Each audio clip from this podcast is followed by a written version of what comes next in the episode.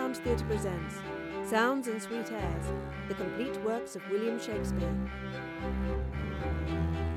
Timon of Athens, Act 5.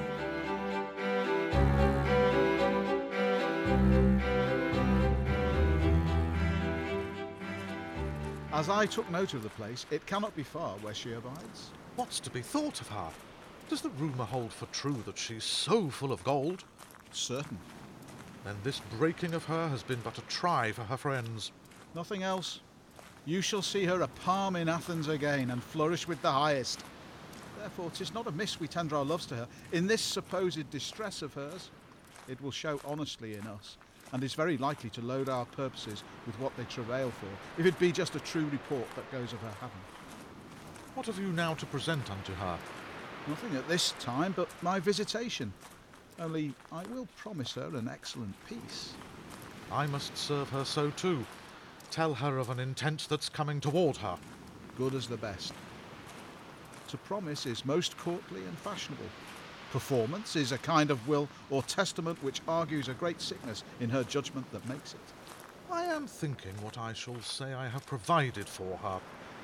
It must be a personating of herself, a satire against the softness of prosperity, with a discovery of the infinite flatteries that follow youth and opulency.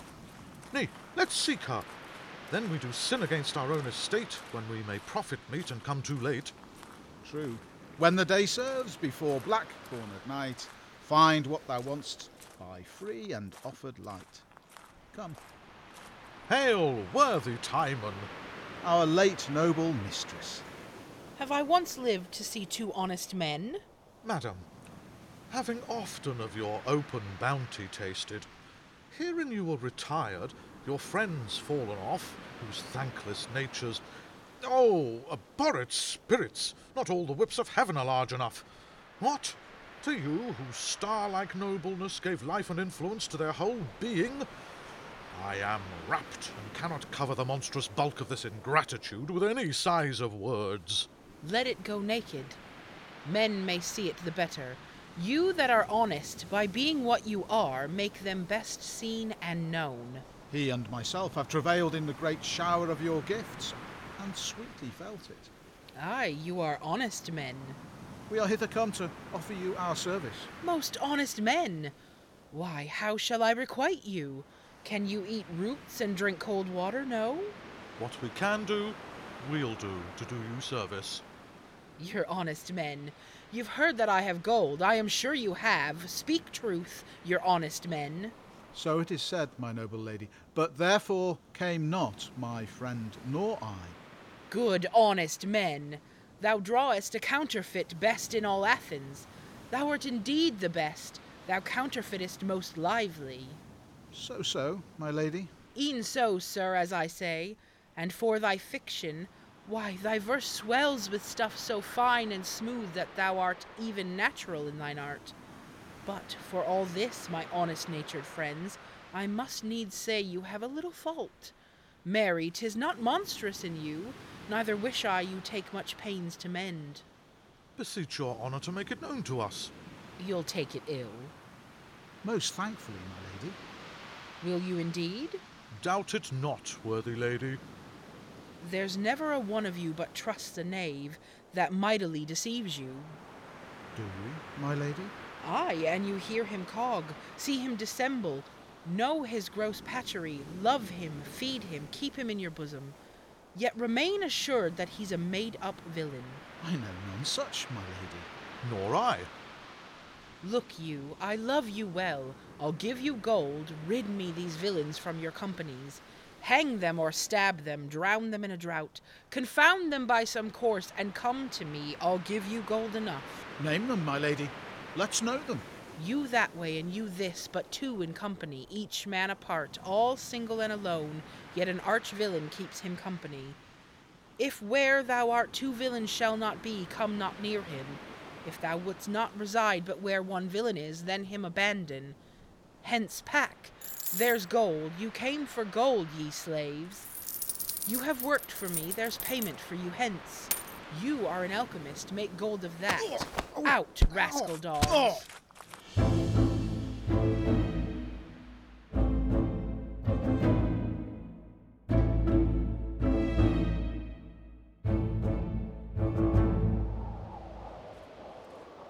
It is in vain that you would speak with Timon for she is set so only to herself that nothing but herself, which looks like man, is friendly with her. Bring us to her cave. It is our part and promise to Athenians to speak with Timon. At all times alike, men are still not the same. 'Tis was time and griefs that framed her thus. Time with her fairer hand, offering the fortunes of her former days. The former man may make her bring us to her, and chance it as it may. Here is her cave. Peace and content be here. Lady Timon, Timon, look out and speak to friends, the Athenians. By two of their most reverend senate greet thee. Speak to them, noble Timon. Thou sun that comfortest, burn! Speak and be hanged, for each true word a blister, and each false be as cauterizing to the root of the tongue, consuming it with speaking. Worthy Timon, Of none but such as you, and you of Timon. the senators of Athens greet thee, Timon. I thank them, and would send them back the plague, could I but catch it for them. Oh, forget what we are sorry for ourselves in thee. The senators, with one consent of love, entreat thee back to Athens, who have thought on special dignities which vacant lie for thy best use and wearing. They confess toward thee forgetfulness too general gross. You witch me in it, surprise me to the very brink of tears. Lend me a fool's heart and a woman's eyes, and I'll beweep these comforts, worthy senators. Therefore, so please thee to return with us and of our Athens, thine and ours, to take the captainship. Thou shalt be met with thanks, allowed with absolute power, and thy good name live with authority. So soon we shall drive back of Alcibiades the approaches wild. Therefore, Timon. Well, madam, I will. Therefore I will thus. If Alcibiades kill my countrymen, let Alcibiades know this of Timon, that Timon cares not, for their knives care not, while you have throats to answer. For myself, there's not a whittle in the unruly camp, but I do prize it at my love before the reverend's throat in Athens. So I leave you to the protection of the prosperous gods, as thieves to keepers. Stay not. All is in vain. Why, I was writing of my epitaph. It will be seen tomorrow. My long sickness of health and living now begins to mend, and nothing brings me all things. Go, live still, be Alcibiades your plague, and last so long enough. We speak in vain. But yet I love my country, and am not one that rejoices in the common wreck, as common bruit doth put it. That's well spoke. Commend me to my loving countrymen. These words become your lips as they pass through them. and enter in our ears like great triumphers in their applauding gates. Commend me to them, and tell them that, to ease them of their griefs, their fears of hostile strokes, their aches, losses, their pangs of love with other incident throes, that nature's fragile vessel doth sustain in life's uncertain voyage, I will some kindness do them. I'll teach them to prevent wild Alcibiades' wrath. I like this well. She will return again. I have a tree which grows here in my close, that mine own use invites me to cut down, and shortly must I fell it. Tell my friends, tell Athens, in the sequence of degree from high to low throughout, that whoso please to stop affliction, let him take his haste, come hither ere my tree hath felt the axe, and hang himself. I pray you do my greeting. Trouble her no further. Thus you still shall find her. Come not to me again, but say to Athens, Timon hath made her everlasting mansion upon the beached verge of the salt flood, who once a day with his embossed froth the turbulent surge shall cover. Thither come, and let my gravestone be your oracle. Lips let sour words go by and language end. What is amiss, plague and infection mend. Graves only be men's work and death their gain. Sun, hide thy beams. Timon hath done her reign. Her discontents are unremovably coupled to nature. Our hope in her is dead. Let us return and strain what other means is left unto us in our dear peril. It requires swift foot. The enemy's drum is heard, and fearful scouring doth choke the air with dust. Prepare. Ours is the fall. I fear our foes the snare.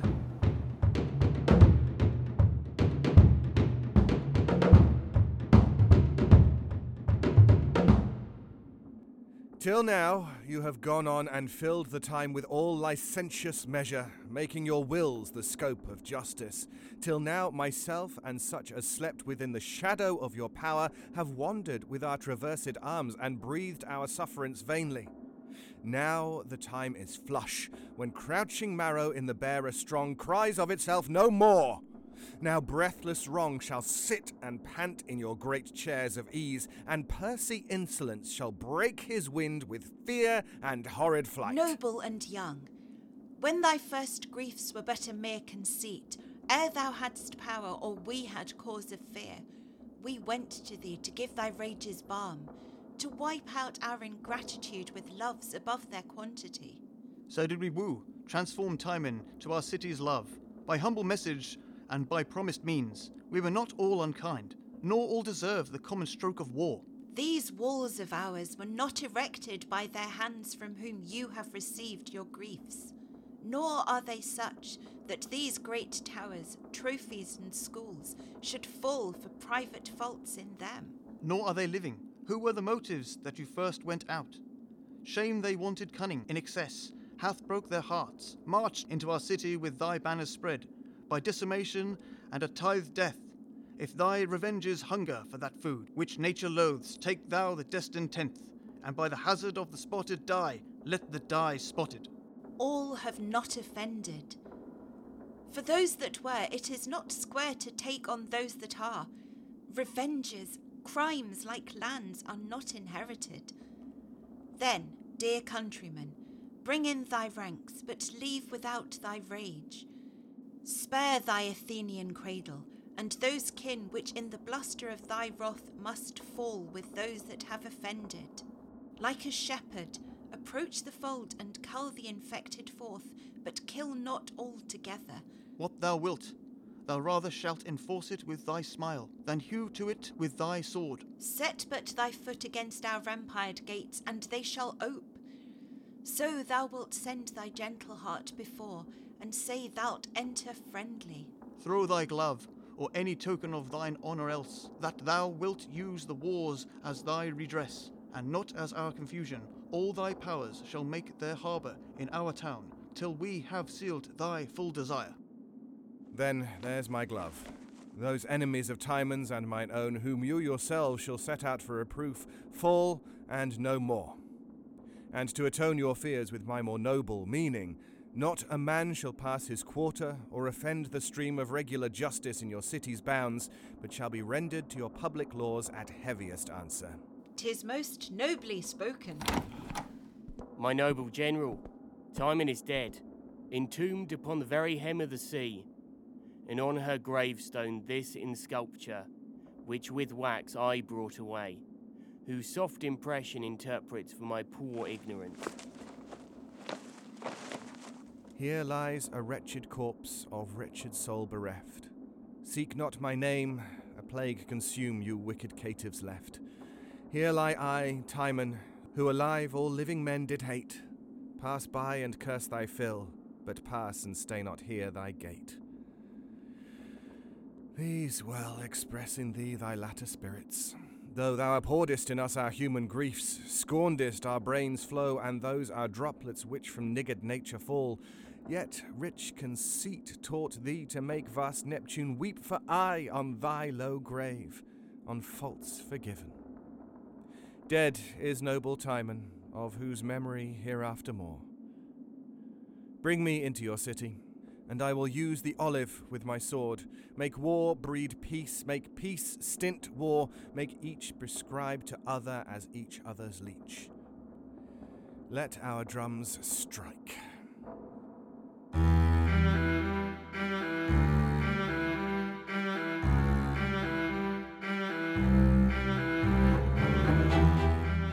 Timon of Athens was written by William Shakespeare.